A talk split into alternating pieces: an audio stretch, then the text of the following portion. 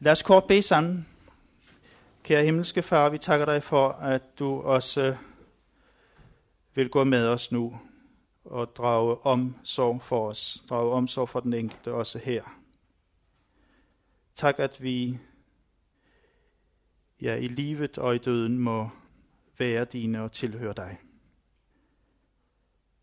Amen. Der skulle være udleveret en oversigt. Øh, jeg har masser af powerpoints til foredrag om sorg, om tab og sorg, kunst og sorg osv. Men jeg har valgt at lave en lille oversigt, så I kan følge med, og I har overskrifterne og dispositionen. Kunsten at dø, kunsten at leve. Øh, hvordan er det, ikke sandt? Hvordan kan livet beriges ansigt til ansigt med døden og sorgen? Når sorg ligesom ikke er et problem, der skal løses, men et liv, der skal leves. Ja, et livsvilkår. Hvordan kan sorgen så blive et bidrag til livet? Det er et af de spørgsmål, jeg har arbejdet noget med. På hvilken måde kan vi også forstå den der gamle tanke, at kunsten at dø er kunsten at leve? Og hvordan kan jeg selv være ligesom på vandring derude i sorgens landskab? Og også måske modtage åndelig eksistentiel omsorg på den der vandring. Det er nogle af de spørgsmål, som klinger med her i dag. Øh, særlig i relation til den faglige samtale om selve temaet kunsten at dø, kunsten at leve, øh, som jo er en gammel tanke, ars moriendi, ars vivendi. Øh, der vil jeg så sige, at det er kun en introduktion til hele det store emneområde. Men jeg vil gerne give den her introduktion som en ramme for noget, jeg finder endda vigtigere, nemlig at vi kan møde og tage sorgen, også over tab og adskillelse på den der meget konkrete og barske måde, når vi adskilles fra vores kære, fra vores venner ved død. Så for mit mål, mit mål i dag er primært at sige noget, der har ligesom kærlighed og sorg som hovedemne, og så kan være til hjælp i vores arbejde og i vores liv, i vores eksistens.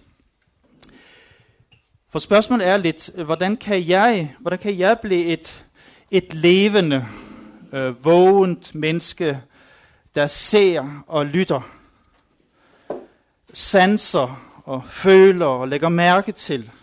Det vil sige, hvordan kan jeg leve opmærksom der i mødet øh, med det lidende og sørgende menneske. Så vil jeg så også sige her indledningsvis, at, at vi kan jo kun nå at trække nogle tråde ud af et kæmpe tæppe, et kæmpe vævet tæppe. Og her i introduktionen vil jeg godt lige trække et par tråde ud fra dette tæppe. Den første handler om sorgen, den sorg der ved tab og adskillelse, og den anden handler om at leve også med en tæt bevidsthed om, at jeg snart skal dø. Ikke sandt? Kunsten er lang, sagde de gamle på latin, men livet er kort. Livet er kort. Jeg nævnte det tirsdag aften, vi går rundt her en, en, en tid, og så skal vi ikke være her mere. Øh. Men hvordan påvirker det et menneske? Hvordan påvirker det et menneske? Det vil jeg gerne omtale via et eksempel. Men først det ene. Vi skal nemlig alle dø. Øh, det er for mange af os noget, som vi oplever på den der mest konkrete måde i de der relationer, øh, vi indgår i. I det liv, hvor vi er engageret til stede blandt mennesker. Der, hvor vi elsker vores kære. Døden er ligesom det eneste i livet, der ikke er til forhandling. Af den lærer vi helt betingelsesløst, at vi er afmægtige over for noget, vi troede, vi måske kunne håndtere. Tabet af en af vores kære bringer os på alle måder ud af balance. Og jo tættere et forhold vi havde til den afdøde, desto mere føler vi os ramt af tabet. Kærligheden dør ikke hurtigt.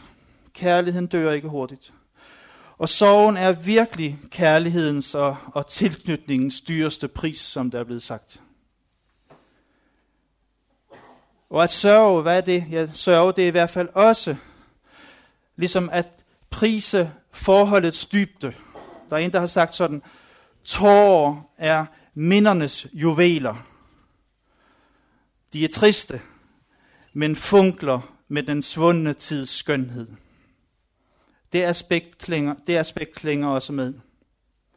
Livet skal åbenbart være svært. Det byder tit på, på smerte og sorg. Med kærlighed, med nærhed, med tilstedeværelse og engagement i livet kommer også sorgen.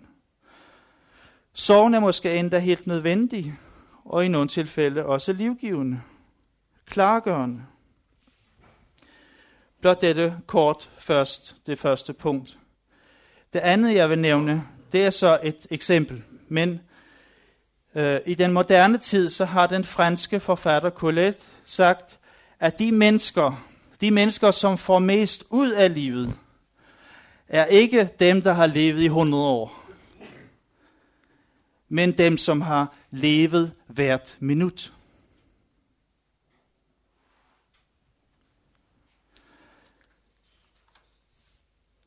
Et eksempel. Fjodor Dostoyevsky, han oplevede i sit liv noget af det, hvad, hvad det handler om. Jeg skal ikke gå så meget ind på det. Men lad mig nævne noget fra den der ja, uforglemmelige øh, person i hans roman Idioten, den her lille sag her, hvor hovedpersonen et sted fortæller om et menneske, han havde lært at kende, som havde oplevet noget, noget underligt noget, noget mærkeligt noget. Han var engang sammen med en del andre blevet dømt til døden for sin deltagelse i et politisk oprør. De skulle skydes og var blevet ført ud til henrettelsesstedet. Men så efter 20 minutter havde han, hvor han havde gået troet, at, at han altså om få minutter skulle dø. Og han fortalte, at han endnu med en mærkelig tydelighed huskede hver enkelthed af, hvad han havde set og tænkt i disse 20 minutter. En gejstlig gik hen til hver af dem, kom også til ham og velsignede ham med korset. Og det blev meddelt ham, at han nu, kunne, at han nu kun havde fem minutter tilbage at leve i. Og det mærkelige skete, at disse fem minutter forekom ham en, som en uendelighed. En, en uhyre rigdom. Det synes ham, at han med disse minutter fik skænket en sådan fylde af liv, at det ganske overvældede ham. Han tog afsked med sine venner, og først nu gik det op for ham, hvor meget han holdt af den. Hvor meget han holdt af den. Han lagde mærke til, til sollyset og den klare frost og forstod, at, at herligere kunne der ikke være i paradis. Til sidst så kom han til at se på kirken. Kirken derude, den lå et stykke derfra. Og han så det forgyldte tårn stå som en flamme i solens stråler. Fra den flamme havde han ikke formået at løsrive sig i de få minutter. Han følte gruen og afskyen for det, der skulle ske, men der var også en helt anden tanke hos ham. Hvad om jeg slet ikke skal dø? Hvad om jeg bliver benådet, at det bliver pålagt mig at vende tilbage til livet? Hvad om det sker, at jeg bliver benådet og skal vende tilbage til livet? Tanken overvældede ham fuldstændig. At få livet foræret på ny ville være som at vende tilbage til en fylde af evighed. Hvert minut vil han gøre til et århundrede. ikke et øjeblik skulle blive levet forgæves derefter. Og just som denne tanke flammede allerstærkest, allerstærkest i hans sind og i hans tanker, og voldte ham ulidelig kval, så kom benådningen. Så fik han at vide, du skal ikke skydes. Jeg vil kort give jer nogle få historiske perspektiver. Der kunne trækkes rigtig mange ting frem. Jeg har lavet et lille udvalg. Og jeg må virkelig understrege, at det er et lille hurtigt historisk ris for at sætte en ramme. Memento mori, husk at du skal dø. Det fortælles, at når romerske herrefører drog triumferende gennem deres nyerobrede byer, så skulle en slave stå hos dem på vognen og viske dem i øret. Se dig tilbage, kom i hu, at du blot er et menneske. Husk, at du skal dø. Husk, at du skal dø. Memento mori. Det er en betimelig påmindelse om, at selv de fineste, selv de stærkeste, selv de højeste magthavere, ikke skal komme for godt i gang. Også de er aldeles dødelige. Og de gør vel i at huske på det. Dagens triumf kan i morgen være gjort til intet af dødens triumf. En rimelig sekulariseret og næsten bogstaveligste forstand håbløs udgave af den her tanke kendes fra den romerske digter Horats i år 65 til 8 før Kristus levede han. Der med udtrykket carpe diem, ikke sandt? Det er latin også for dette grib dagen. Han opfordrer til at hæve glasset. Hæve glasset. Nunc est bibendum. Det er nu, der skal drikkes. Det er nu, vi lever. Lev stærkt. Dø. Ikke sandt? Ung. Ikke sandt? Det er nu, at vi skal hæve glasset og nyde livet. Det er nu. For fremtiden ved vi i sagens natur meget lidt om. Undtagen netop dette ene sikrer, at døden jo kommer. Se, i en kristen kontekst, og det gælder faktisk også i mig kunst og litteratur, så bliver den her tanke, den her idé taget op i den genre, vi kender i sammenhæng med memento mori. Husk, ikke sandt? Husk, at du skal dø. Hvor menneskets dødelighed og skrøbelighed, menneskets korte liv, de mange fristelser, der ligger i, i jordelivets glæder, og en uendelig vigtighed af altid at have dette for øje for din sjæls frelses skyld. Det værste, man nemlig kunne gøre, det var at møde uforberedt op på sit dødsleje. Hele middelalderen igennem, så foregik der en stadig mere intens koncentration omkring denne tanke, denne momento mori tanke, som et, ja, som et pædagogisk og moralsk fokus på den forestående evighed, der jo bød på muligheden for både himmel og helvede. Pestens herven i Europa i det 14. århundrede, hvor en tredjedel, en tredjedel af hele Europas befolkning døde på bare tre år. Nemlig i 1347 til 1350. Det bragte naturligvis denne fokusering på døden til et næsten grotesk klimaks. Husk, du skal dø. Kirkens folk, præster, munke, jamen de døde jo lige så stort antal som almindelige mennesker. Og der var ganske enkelt ikke kapacitet til at nå rundt om hver enkelt døende, så der var akut behov for, ja, der var akut behov for en gør-det-selv-manual det selv manual til den kamparena, som dødens stund ansås for at være. En sidste stund på jorden, mente man, var altafgørende for, hvad der skete med sjælen efter døden.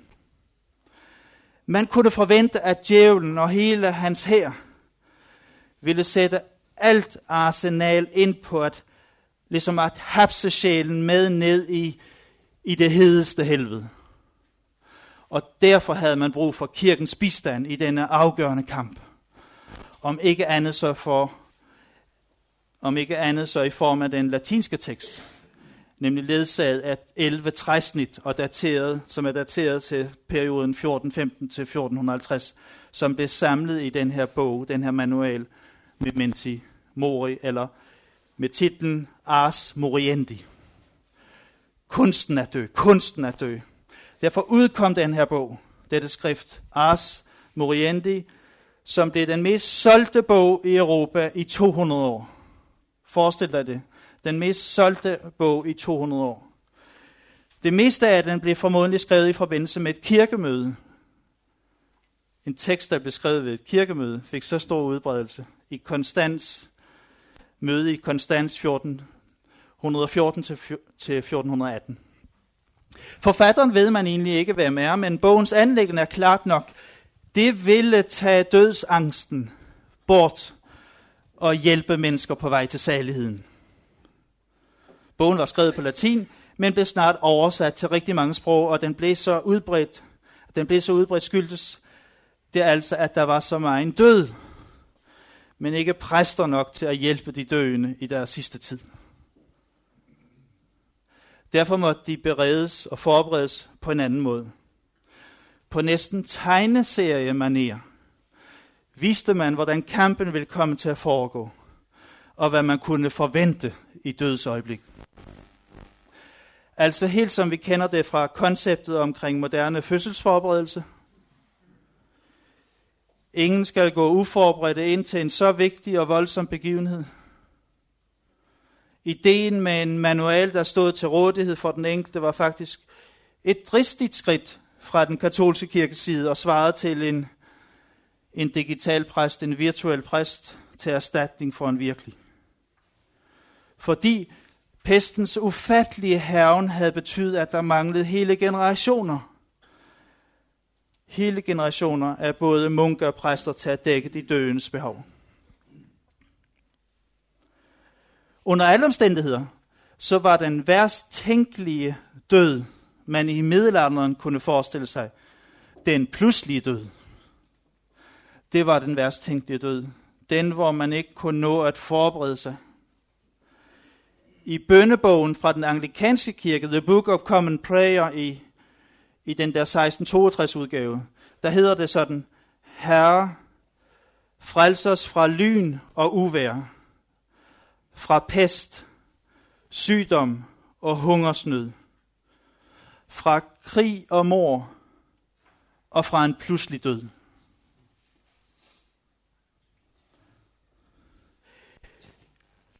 en væsentlig udbygning af den der traditionelle ars moriendi.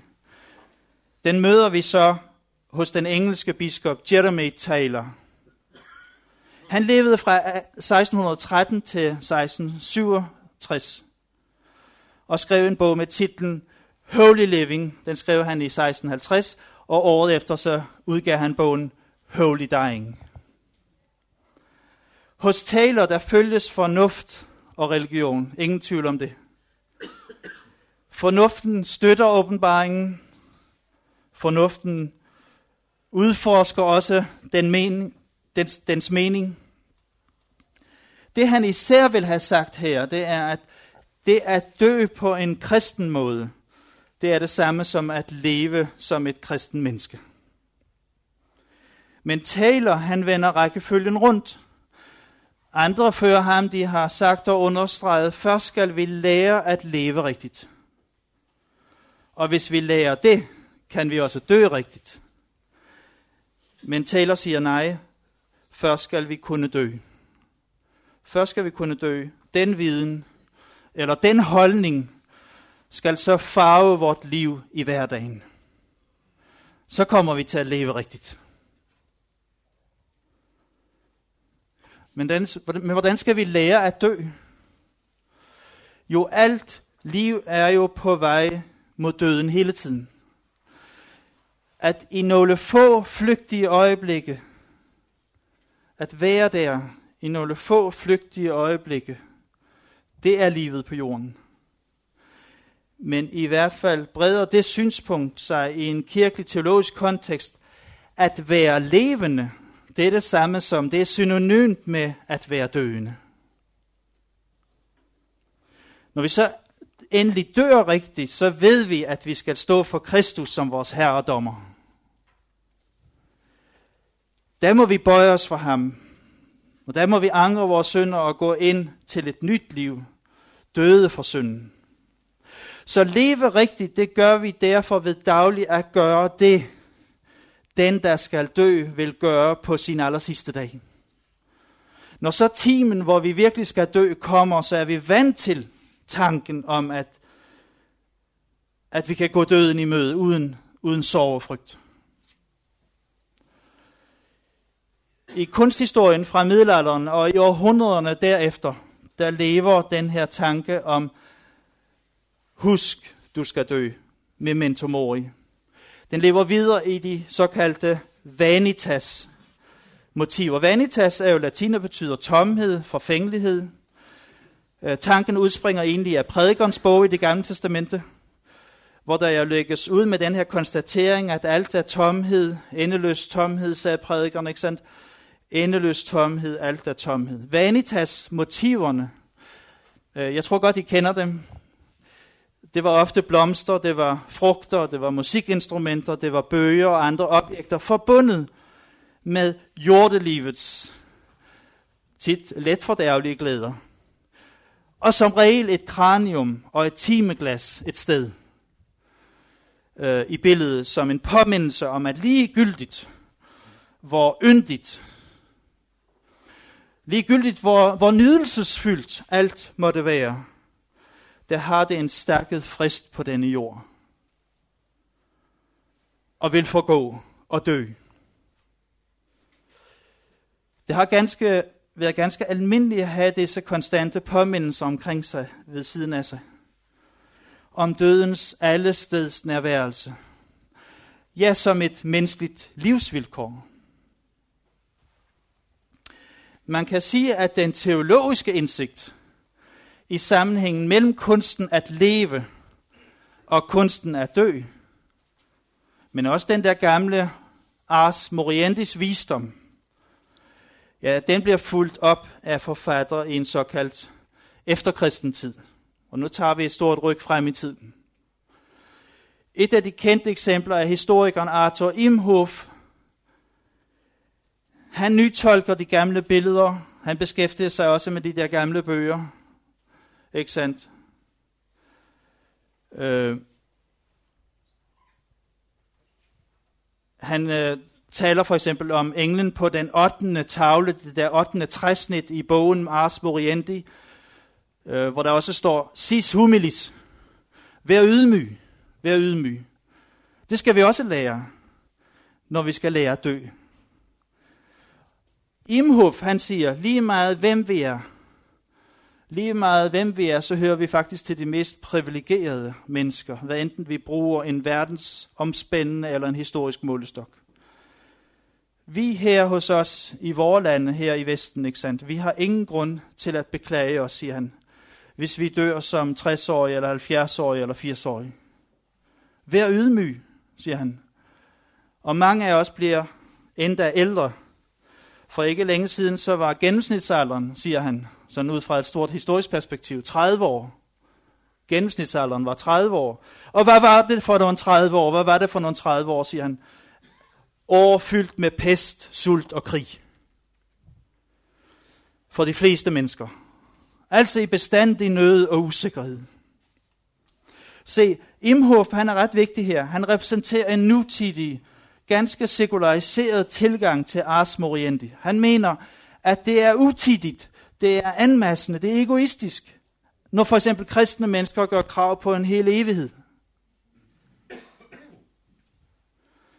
Den nye udgave af tanken om Ars Moriente skal ifølge ham og andre bruges til at gentænke, hvad der vil gøre det lettere for os at dø. Hvad der vil gøre det lettere for os at dø. Det er det, man skal have fokus på. Og vi bør lære kunsten at dø tidligt i livet. Jo før, desto bedre. Se, her har den, og her er den gamle tanke, kunsten at dø.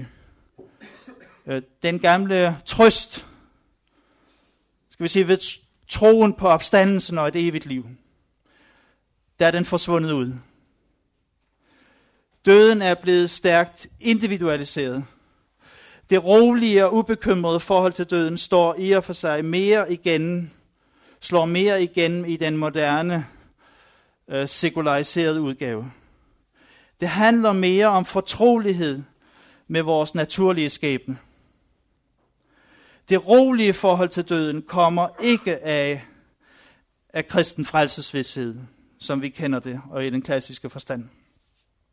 Så i virkeligheden er den her øh, tanke om kunsten at dø, den er brækker i en tanke om kunsten at leve. Den, der behersker kunsten at leve, vil også lettere kunne dø rigtigt. Og det er det, man skal have fokus på, så man får hjælp til at dø rigtigt og komme godt herfra. Det er faktisk et gennemgående træk i en efterkristen kultur, en postkristen kultur. Men tro og religion vil jo være der selv efter den såkaldte sekularisering. At mennesket kan udvikle sig til at kunne se roligt og fornuftigt på sit liv og sin død uden nogen religiøs tro. Det forekommer mig egentlig ikke helt sandsynligt. Jo, nogen vil påstå det. Men slet ikke alle. Slet ikke alle, hvis de skal være helt ærlige og redelige omkring, hvad der rører sig dybt inde hos dem, og som man i heldigste fald også kan nå ind til og få en samtale med dem om.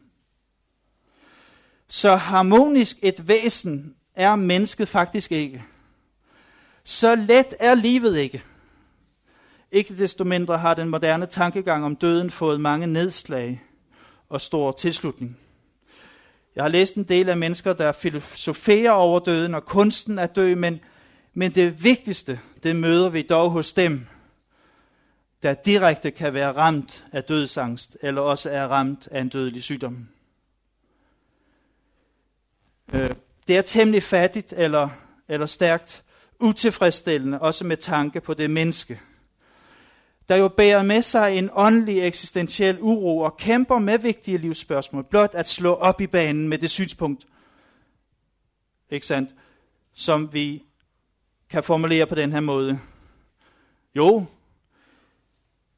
vi lever selvfølgelig livet bedre, hvis vi lever det, som det nu engang er, nemlig tidsbegrænset. Det ved vi godt. Så måske endda, hvis de øh, sådan filosofisk tænker på det, måske med Heidegger og blot konstaterer, at, at jeg, som jeg så en reference til det, at, at livet jo har en mening, når man tænker på døden. Ikke sandt? Livet har jo en mening, når man tænker på døden. Og i øvrigt er det en god idé i livet at beskæftige sig med døden hele livet. Bedre end hvis man bliver overrasket af døden. Sådanne moderne filosofiske tanker, som skal tænkes ind og være tænkt som livshjælp, tror jeg ikke altid helt rækker til.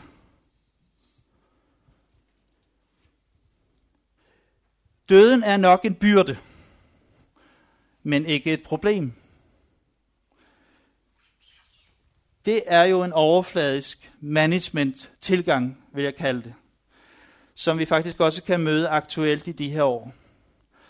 Travle og målbevidste til det sidste, som når Steve Jobs medgrundlægger af Apple. Han døde af kræft der i 2011, 56 år gammel. Så siger hans søster i sin mindetale om ham, så siger hun, døden skete ikke for Steve. Han præsterede den. Sandt. Jo, døden er nok en byrde, men jo ikke et problem. Sandheden er nok, at hos de fleste rækker denne her tekniske og den der pragmatiske tilgang til døden ikke til. Det kan godt være, at vi møder den holdning sådan umiddelbart, men så er det, fordi vi ikke har været længe nok i samtale med de mennesker, der rører sig mere end som så.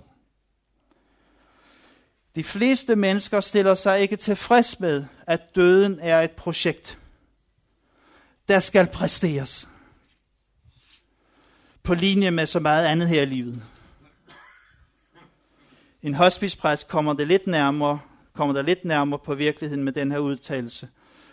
Døden er ikke et problem, der hverken kan eller skal løses. Døden er en byrde, og byrder skal bæres, siger denne præst.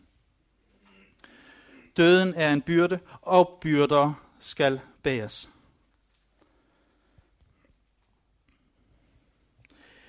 Men lad mig give tre hurtige eksempler her øh, på noget, der råder og gør sig gældende i en postkristen øh, kultur.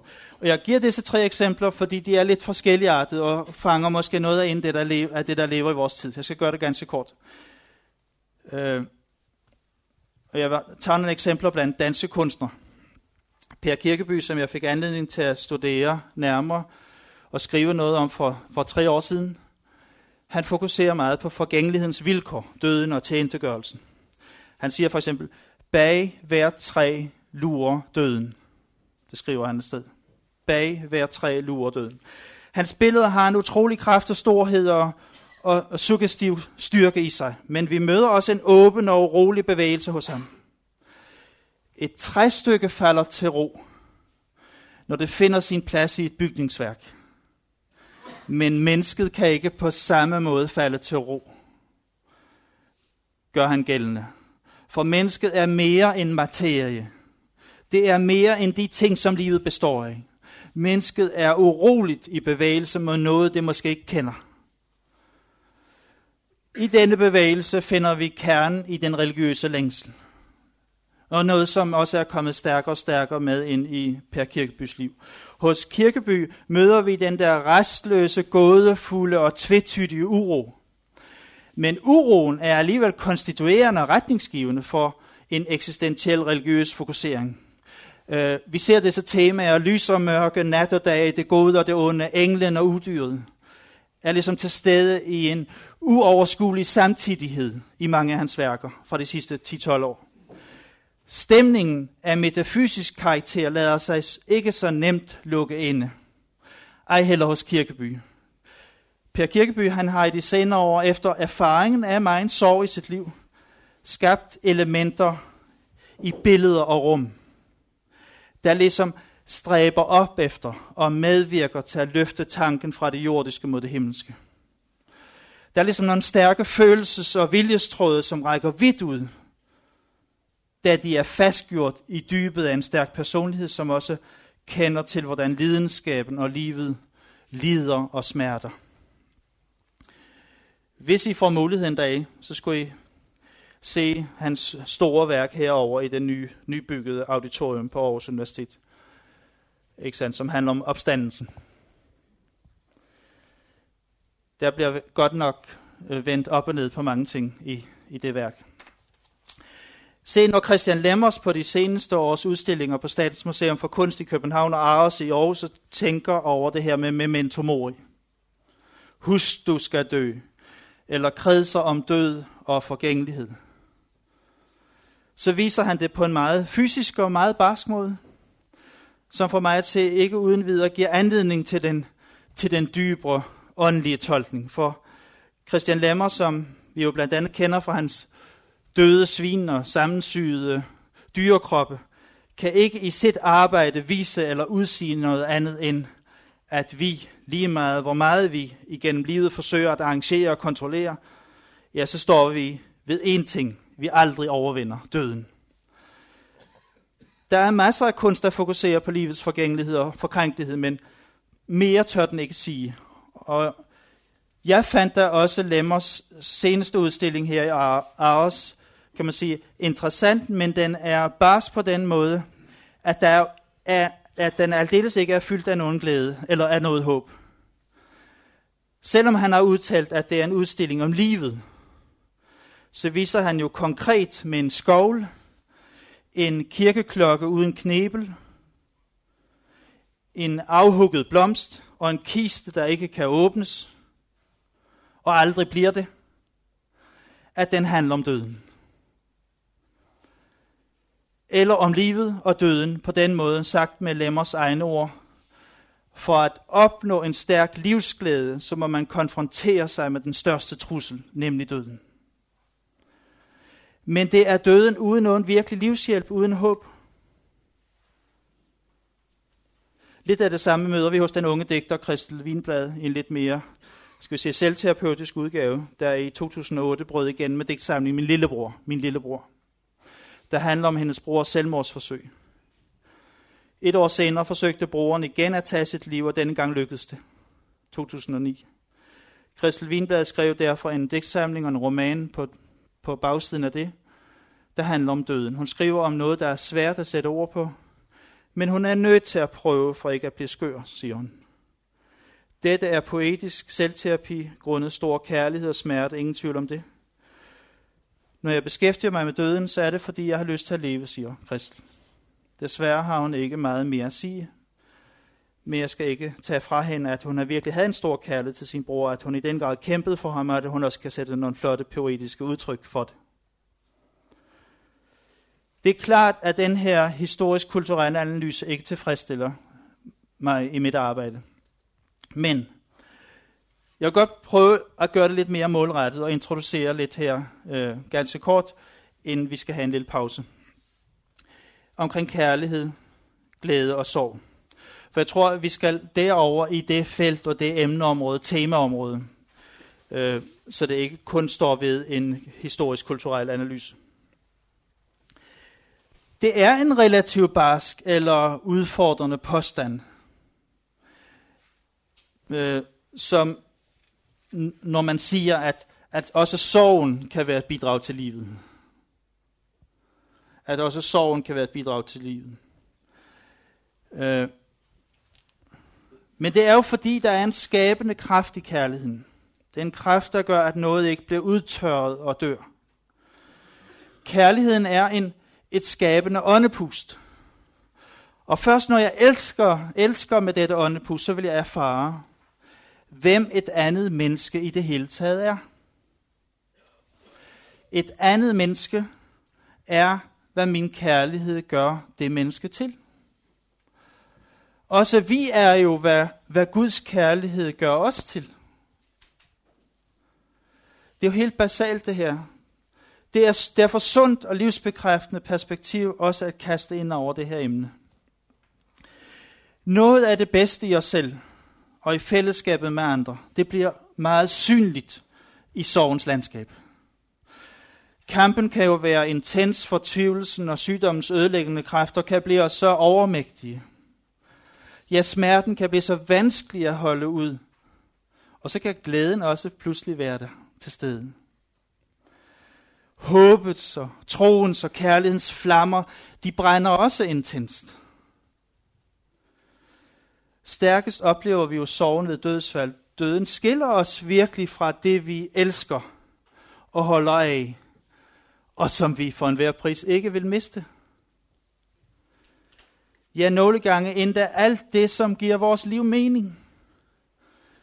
Det er faret tab, og den oplevede sorg i forlængelse heraf er den pris, vi betaler for at elske et andet menneske og miste det.